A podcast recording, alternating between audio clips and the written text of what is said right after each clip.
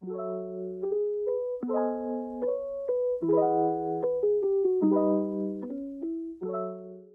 要为明天而忧虑，因为明天自有明天的忧虑。欢迎收听今天烦什么？我是慧思。哇，我们这一集呢，邀请到了我们的节目上面的第一个男嘉宾，欢迎 Nicholas。耶，大家好，我是 Nicholas。那 Nicholas 要不要简单介绍一下你自己？哦，好，那我是来自马来西亚槟城的 Nicholas。对，目前在工作吗？对，目前在工作。那我们今天要来聊什么呢？为什么今天要来聊这一集呢？因为呢，我觉得这是现代人的通病。我们今天要来聊已读不回会不会被踩地雷？Oh no！你有同感吗？当然有啦。所以你非常有已读不回的经验，对不对？没错。OK，你要你要不要来简单的分享一下你已读不回的经验或者是次数？你要说从小时候，哎，不是小时候啦，从有手机之后吗？从我们有手机有这个已读功能之后，我觉得，嗯，这个次数应该没有听过，应该应该有破万，应该应应该不不不所以为然，对，破万，因为你跟如果说你国中的时候会跟很多女生聊天啊，不是吗？会有你自己喜欢的女生或者是什么社群什么之类的，对啊啊。这个知道，就是不是每一个人都有都有直接马上看完信息就回你的习惯，就很常就会被已读，或者是有一些人可能压根子就是对你没有兴趣吧，但你还不识趣的继续去去去密人家，所以你就被已读了。对 的，这种时候你可能就要有那个。识度，我们广东话叫识度，就是识趣、识相一点，就是可能女生呃不太有兴趣，因为我跟你可能是那个相反的立场，你是应该被已读破案，我是已读人破案，这样不行的。OK，所以其实好了，没关系，因为反正大家应该都会有被已读或者是已读人的经验。刚刚你讲到一个很关键词，是自从有这个已读的功能之后，真的，然后就会有出现这样子的现象。但是我就觉得这个已读的功能，你觉得好吗？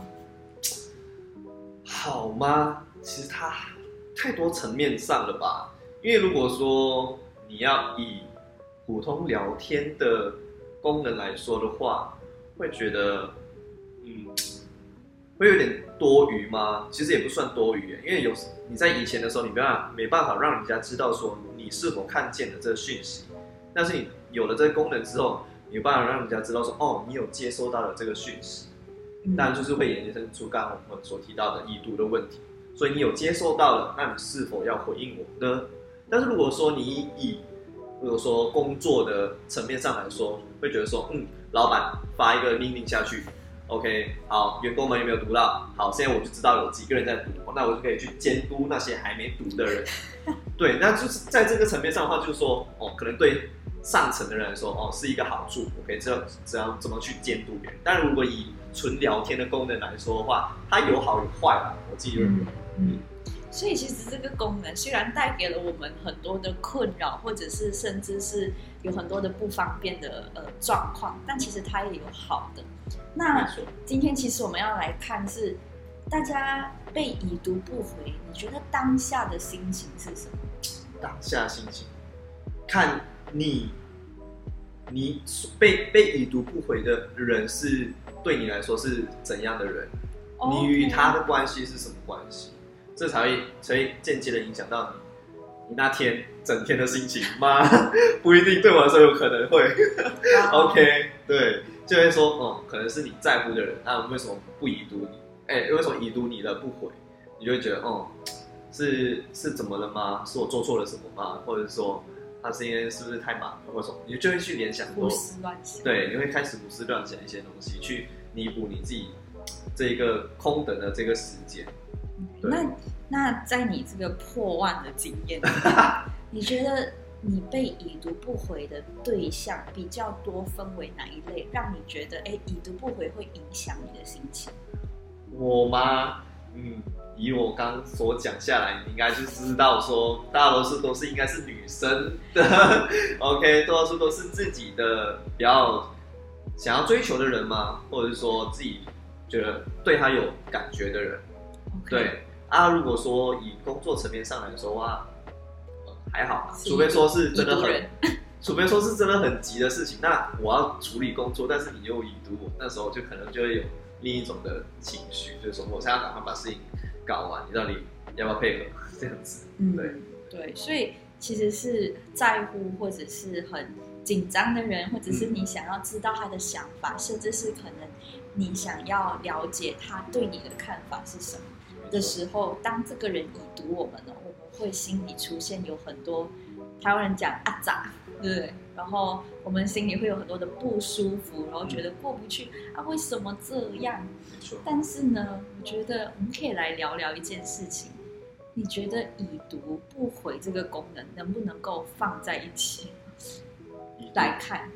就是已读这个功能是为了设计我要回复或秒回吗？嗯，好，这个真的很吊诡吗？这这真的不好说，因为已读完。如果说以你所提出的问题吗，或者是问候为主吧。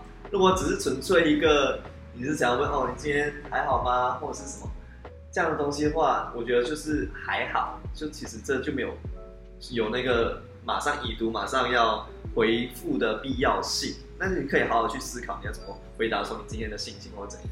那如果说是一个呃，我比较着急，或就是我比较想要马上知道你想法的一个问题，那。那你已读我的不回，但是可能过过了半天，或者甚至隔一天才才回复我，就会觉得说，嗯，所以你到底有没有就是重视我这个朋友，或是重视我我们这个这个对话的的流向，就是沟通至少要双向嘛，不是我一个人单向的，只是提出东西，但是你你却已读都是没有跟我沟通这样子。对 OK，所以其实你看啊，我们从刚刚一开始在聊，虽然我们在聊已读不回会让人心情焦虑或者是很不舒服这个功能的出现之后呢，但我们都离不开一个问题，是因为我跟这个人的关系，或者是我在乎这个人，所以其实我们都在一个呃迷失或者是一个开关引号，就是很。以为是已读不回造成的一个伤害，嗯，但其实我觉得不是一个已读不回的关系，是因为你跟这个人的一个关系有没有被重视。嗯，呀，所以我觉得是这些通讯软体的出现之后，它可以是拉近我们的距离，但它也可以成为我们的一个隔阂。对，隔阂。但是重点不是因为。已读不回的出现，因为你知道我之之前有听说一个，就是叫传说嘛，就是 就是呃男女之间就是情侣啦，然后就是会被这个已读不回闹分 手，因为你知道我们 Malaysian 就是比较多用 WhatsApp，Yes，然后我记得因为我身边有很多的情侣的朋友，然后男方呢为了不要让女方追查到。所以他就宁可关掉那个功能，oh, 你知道 WhatsApp 是可以关掉这个功能。我还真有点久没用 WhatsApp 了。对，但是因为台湾人用 Line，然后就不会可以关掉这个功能。嗯、我就觉得哇，WhatsApp 真的是很注重个人的隐私。嗯、OK，但是我听到这件事情的时候，我是没有关过 WhatsApp 的那个功能的，因为我会觉得我想回，我就很坦白跟你讲，我想回。我不想回，那我也会直接跟你说，我现在没有什么时间回。就是我觉得这是关乎到个人，你的从品格到你跟这个人的关系有没有很坦诚这件事情。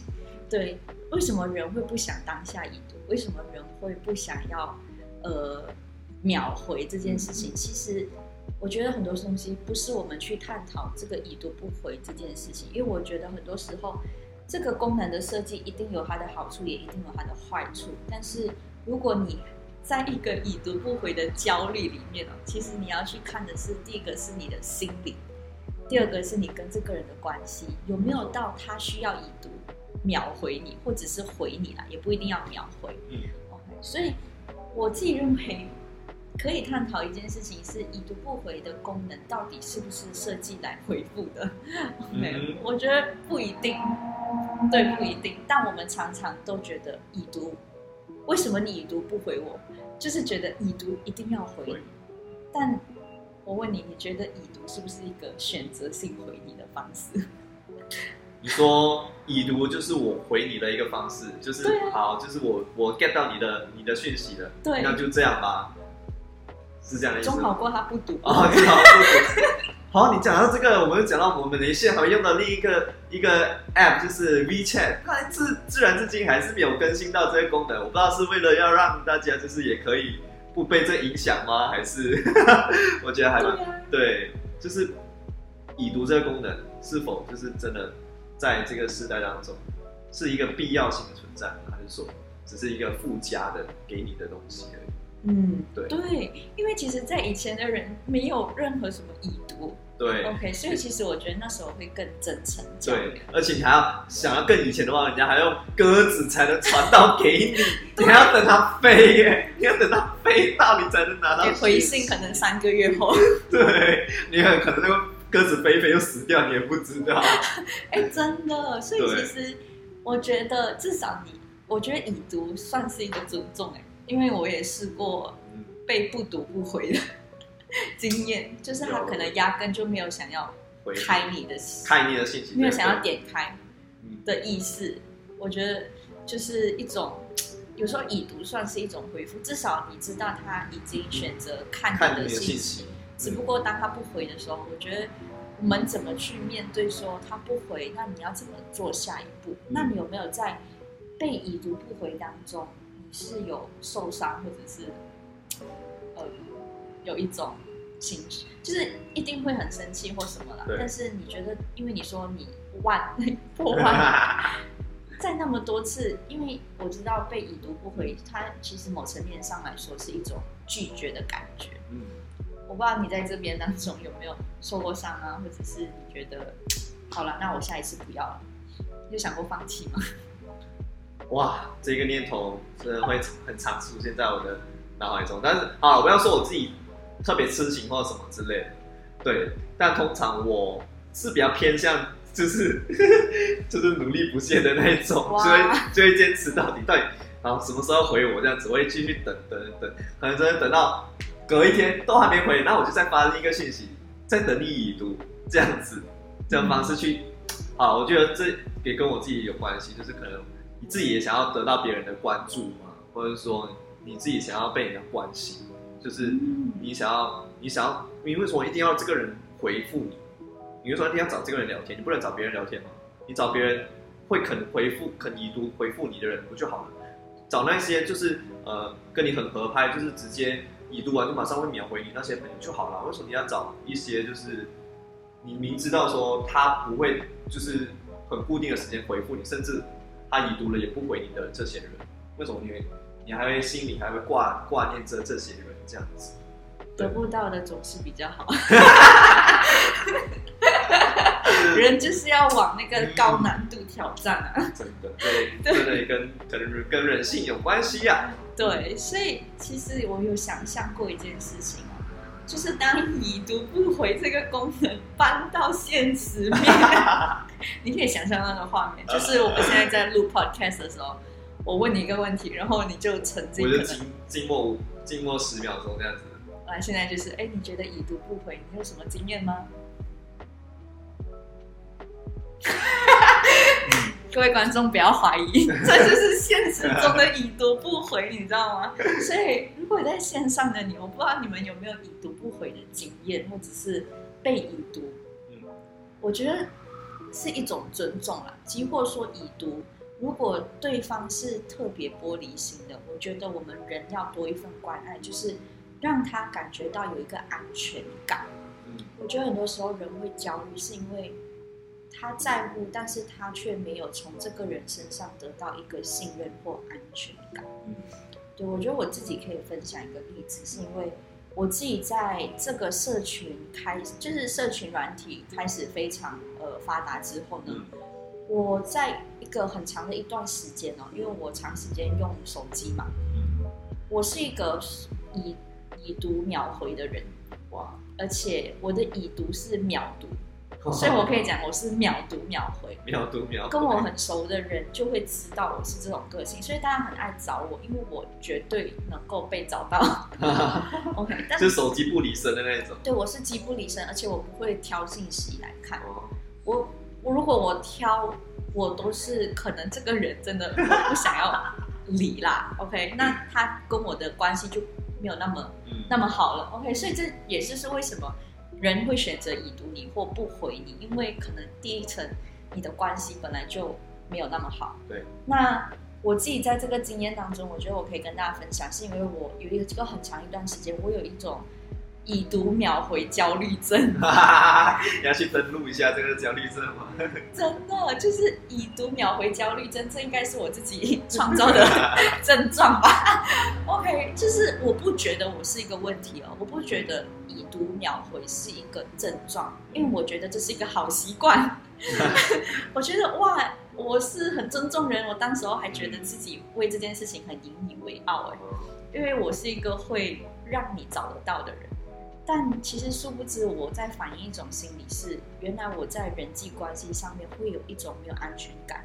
我希望大家会秒回我，所以我先做好这个本分。但是什么时候我发现到这是一个症状呢？我发现大家不会已读秒回，我开始会焦虑。我说，为什么这个人还没回我呢？我平时不是对你很好吗？我都会秒回你耶。然后我甚至夸张到，就是我发发群组，嗯，然后没有人已读，我看到没有 read 百万的时候，我会焦虑。哦，这个状况，嗯，也的确蛮蛮常出现在我们的生活当中。对啊，就是我不知道线上的朋友或者在听 podcast 的人有没有这种状况。我我当时就是会被这种这种的情绪影响，但是我也不会去骂那个人或什么，我就是当下心情会焦虑，我也不是伤心啊，我我没有对这个人有什么看法，我就是被这一个情况所困住，我就开始觉得哇，这个是一个很大的呃一个很不健康。会导致我每一天会想要刷手机，我会开通讯软体好几次。